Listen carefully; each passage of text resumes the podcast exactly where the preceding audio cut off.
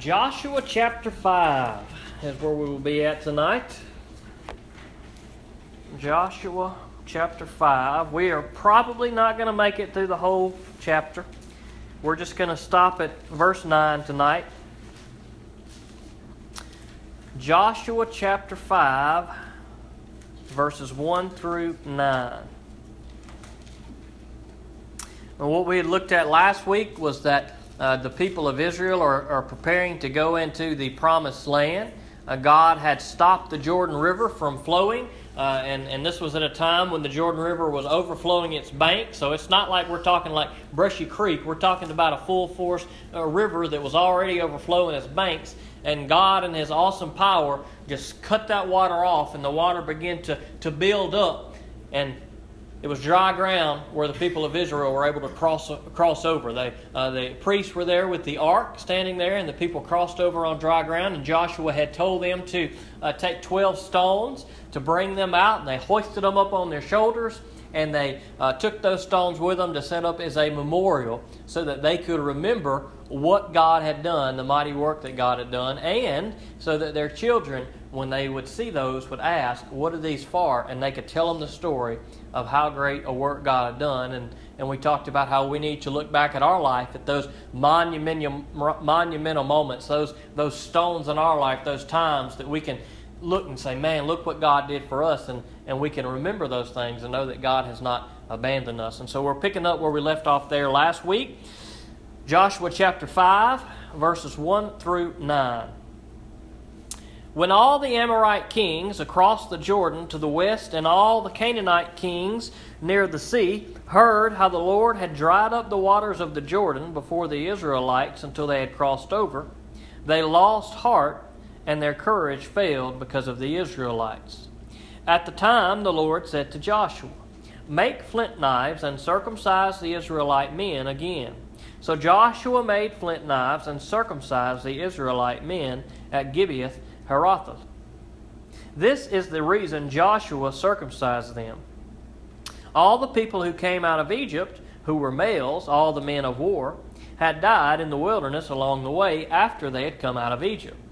Though all the people who had come out were circumcised, none of the people born in the wilderness along the way were circumcised after they had come out of Egypt. For the Israelites wandered in the wilderness forty years until all the nation's men of war who came out of Egypt had died off because they did not obey the Lord. So the Lord vowed never to let them see the land he had sworn to their fathers to give us, a land flowing with milk and honey. Joshua raised up their sons in their place. It was these he circumcised they were still uncircumcised since they had not been circumcised along the way. After the entire nation had been circumcised, they stayed there, excuse me, they stayed where they were in the camp until they recovered. The Lord then said to Joshua, Today I have rolled away the disgrace of Egypt from you. Therefore, that place is called Gilgal to this day. Let's pray. God, we come to you tonight, and I pray that you would just um, speak to us through your word, dear Lord. I pray that you would uh, just speak through me, that you would help me to speak the words that you want heard. God, I pray that I would uh, lay down my pride tonight, that you would take that from me, that you would hide me behind the cross, and that you would speak so that you would be glorified, and that we would get something beneficial out of this, dear Lord. Uh, that your word would, would impact our life, and, and, and we could learn something that's going to help us to draw closer to you and help us to live for you this week in the world. So we thank you for these words. Help us to understand them and to grow in them. In Jesus' name I pray it. Amen. All right. We saw last week a miraculous act, and that was the Jordan River stopped and backed up. The people crossed on dry land, uh, land, and we see that here in the verse we look at tonight, when all the Amorite kings across the Jordan to the west and all the Canaanite kings near the sea heard how the Lord dried up the waters of the Jordan before the Israelites until they crossed over, they lost heart and their courage failed because of the Israelites. So words traveling fast, right? And, and, and, we talked about this a few weeks ago. If all of a sudden the Amite River was to stop and, and it was completely dry ground, it wouldn't take long and probably until everybody in Amite County had heard. And so uh, times back then weren't any different. It, it spread fast. The other kings of the other lands, they had heard that this little rinky-dink Israel, right? Okay, so you got you got big Egypt, and they're kind of a powerhouse back in that day. And here you've got their slaves, who are the Israelites, God's people. And now what's done happened in the last few years is that the Israelites have been delivered from Egypt they have made their way through a wilderness. They have crossed through a parted uh, Red Sea. Uh, God has taken care of them uh, throughout this time. And now they have crossed over a dry Jordan River. And here, these little rinky dinks, these former slaves of the Egyptians, they are just headed on their way to get the land that God had promised to them. And the other kings heard. And guess what? They were fearful. That's pretty understandable, right? I mean, when you see what God has done, you can understand why these kings were fearful of the Israelites that God was with. And that's something good for us to remember is that when God is with us, what do we have to be scared of? Because when God is with us and when God leads us somewhere, He is going to put us right where He wants us as long as we are obedient to what He calls us to do. Now, we saw in the text that we read tonight those who were disobedient that came out of Egypt, and guess what? They're not part of this group that's entering the promised land. They had to wander around the wilderness until all of them died, and it's their children who are going to enter into the promised land because the parents were disobedient. And so God is bringing up this new generation. He's giving them an opportunity. Joshua is their leader. He's saying, Look, have faith in me. Be strong and courageous. I'm going to lead you. I'm going to go before you. And so here they are. They're setting out and they're getting ready in the next few chapters to go in and begin to take over this promised land. But we see something that's pretty common in Scripture here, and that is Scripture is about circumcision. Now, you guys think, man, that's all we talk about every week. We talked about it in Philippians, we've talked about it last couple weeks in Galatians, and here we're talking about it again. That's because it's all over the Bible. It's all over the New Testament. It's all over the New Testament. It was a uh, a New Testament. It was a important issue. It was a covenant that God commanded Abraham to do to his people and that is on the eighth day they were to be circumcised. It's a physical symbol that they are God's chosen people. And what we see in the text here is that this group of young men, this uh, next generation that we talked about, now that they have come along, the Bible says that they had not been circumcised and that Joshua was to go and circumcise these men. Now, this is pretty intense because these are the men of, of war, these are the soldiers, these are old men or older men. They're not they're not eight days old. They're not small babies, and so they have to go through this procedure. And that's kind of a scary thing, right? And especially, you got to think of the faith they had, because if you've got no telling how many thousands of troops, and they all have this done, and they're kind of ailing for a day or two. They're not going to be on the top of their game. And so they had to have a lot of faith to trust that, hey, this is what God has called us to do. And even though we're in the enemy's territory, we're going to have faith to do what God called us to do.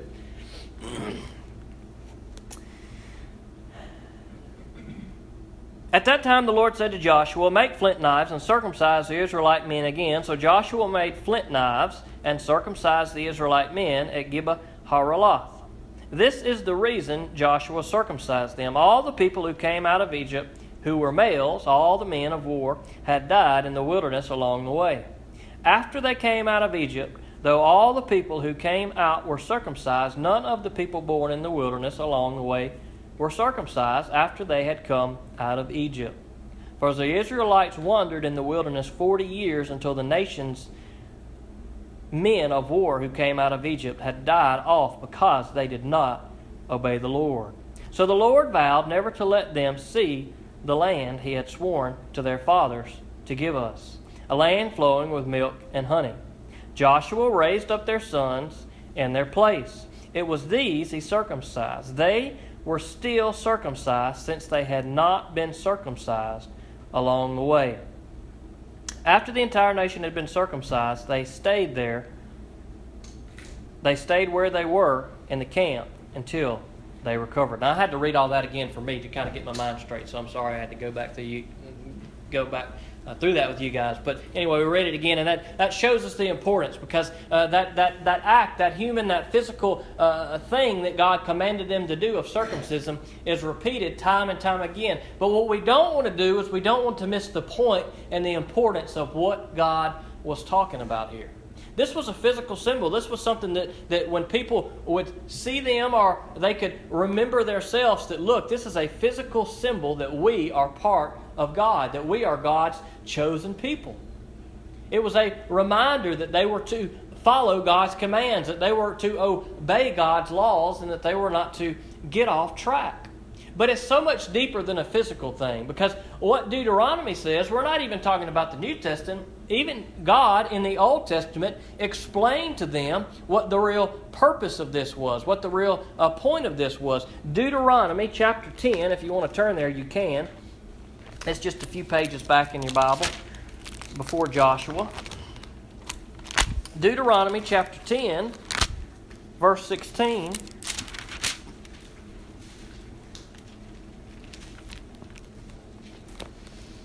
And while for the Israelites the command of circumcision was a command that they physically had to obey because that was part of what they were supposed to do back in that day, while we're not, uh, we don't have to do that today as Christians. The point of it is what is important. The point of us, point of it is what affects us as Christians that we need to focus on. Ch- uh, chapter 10, verse 16, Deuteronomy chapter 10, verse 16 says this Therefore, circumcise your hearts and don't be stiff necked any longer. There's the key word heart. See, it was, a, it was an issue of the heart and that was that the people needed to have a repentant heart. They needed to have a heart that was focused on the Lord, that was going to serve and be ready to ready to serve the Lord. It needed to be a symbol of the heart that they had given their heart to the Lord and that they were ready to serve Him. It wasn't necessarily the outward act, although they were commanded to do that. It was a change of heart. That is a trust of in God. That is a trust in that He is going to take care of us. That is, I'm going to obey what He says in my heart. That's what God's desire has always been for the people of Israel. And that's what God's desire is for us. And while they had to follow the law, thank the Lord through Jesus Christ, we no longer have to follow the law. But we still have to follow the intent of the law. And that is to have a right heart. Paul talks about this in Romans chapter 2. If you want to flip to the New Testament, you can. You don't have to. Romans chapter 2, verse 29. I'm going to read it for you.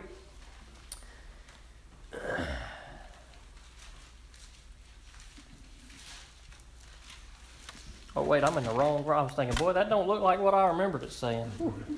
Let me flip back a page there. I was in chapter 3, although that one would have worked. It would have worked good. All right, uh, chapter 3, verse, uh, chapter 2, verse 29. On the contrary, a person is a Jew who is one inwardly, and circumcision is of the heart by the Spirit, not the letter. That man's praise is not from man, but from God. Now, a Jew, what it talks about here, a child of God, Paul says, a Jew who is one inwardly. That is, God's child, God's chosen people are those who have a heart for Him, who in their heart have trusted Him. And so it's not just were you born as a Jew, but it is do you have a heart that is seeking to trust in the Lord? And he uses that phrase there, that same phrase. True circumcision is not of the visible flesh, but is something that comes from the heart. And that is the issue that God is dealing with. God wants the people of Israel to not just do a physical act, but also to have a heart that is going to trust Him. It is symbolic in a physical sense, but it represents something spiritual that we are all called to do. Reading a little further, verse 9. The Lord then said to Joshua, Today I have rolled away the disgrace of Egypt from you. Therefore, that place is called Gilgal to this day. What God had done in these verses as he had restored Israel. They had, he had already promised them that he was going to take them to the promised land. He had made the, the, the, promise through the people. The first group didn't listen, and they didn't make it into the promised land. And now we had a new group, and God is saying, All right, circumcising, because I'm going to roll back the disgrace. I'm going to forgive you guys of what you did. I'm going to be true to my promise, and I'm going to lead you into the promised land. And so we need to examine our hearts we need to look at our hearts and say, are we guilty of some of the same things that maybe the, the people in the wilderness are? Those times that we doubt the Lord, those times that we are disobedient to the Lord? We're all disobedient to the Lord at some point in time or another, but God is faithful to forgive us if we come to Him. God is faithful to forgive us if we come to Him after examining our heart and saying, Hold up, God. There's some stuff there that shouldn't be there. I'm gossiping about people. I'm thinking thoughts that I shouldn't think. I'm saying things that I shouldn't say. I'm, I'm harboring anger, angry feelings toward people, and I don't have a heart of forgiveness, and I'm not merciful. And God, that's not what you call me to do. And so God, forgive me for that. I want to repent of that. I want to give that to you. And sometimes we need to do that. Sometimes we need to examine our heart. Sometimes we need to have that circumcision of the heart that we see in Romans chapter 2 verse 29. And when we do that, we receive that same forgiveness. We receive that same restoration that we see the people of Israel get time after time. Because time after time they are disobedient to God, and guess what? He keeps on delivering them. There are some who don't turn to Him. There are some keeping on living in disobedience and they face hard times. But those who are faithful, those who are faithful to seek Him out and say, Look, Lord, I'm going to continue to trust you. I'm going to continue to obey you. I'm going to continue to seek you. I'm going to continue to search you out for restoration. God is faithful for those if we seek Him. And we need to examine our hearts and seek Him to make sure that our heart's where it needs to be. And if not, we need to pray for a heart transplant and say, Look, Lord Jesus, I need you to come in and heal what's there that shouldn't be there. And I need you to open me up so that I can do what you call me to do. Let's pray. God, I thank you for these words tonight. And I pray that you would help us to examine our heart. And sometimes that's a scary thing, dear Lord. We don't want to because deep down inside we know what's in there. God, and sometimes we do things with a pure heart and our heart's right, and sometimes, God, our heart's pretty pretty ugly. At least mine is, dear Lord. And so I pray that you would uh, forgive me for being a hypocrite. Because, God, so many times I say the right thing, but I don't always do them. So I pray that you would forgive me for that, dear Lord. I pray that you would help me and help each one in here, that we would examine our own lives, dear Lord. That we would know what you say to do, and that we would not just know it, but that we would do it. That we would not just preach it, but that we would do it, dear Lord. And so I pray that you would uh, restore us tonight. God, if there's one in this place that uh, is having some problems, is struggling with sin, that they would come to you, that they would seek you out, that they would ask for your forgiveness, to know that you are faithful to forgive them, that you are faithful to restore them. Maybe they've lost their joy in you, God, because uh, that sin has just uh, messed up uh, their relationship between you and them. But I, got, I pray, God, that they would come to you, that they would seek you, and that they would be restored and that the joy of their salvation would be restored, and that they would uh, just rejoice in you and praise you because of what you do. In Jesus' name I ask it. Amen. Amen.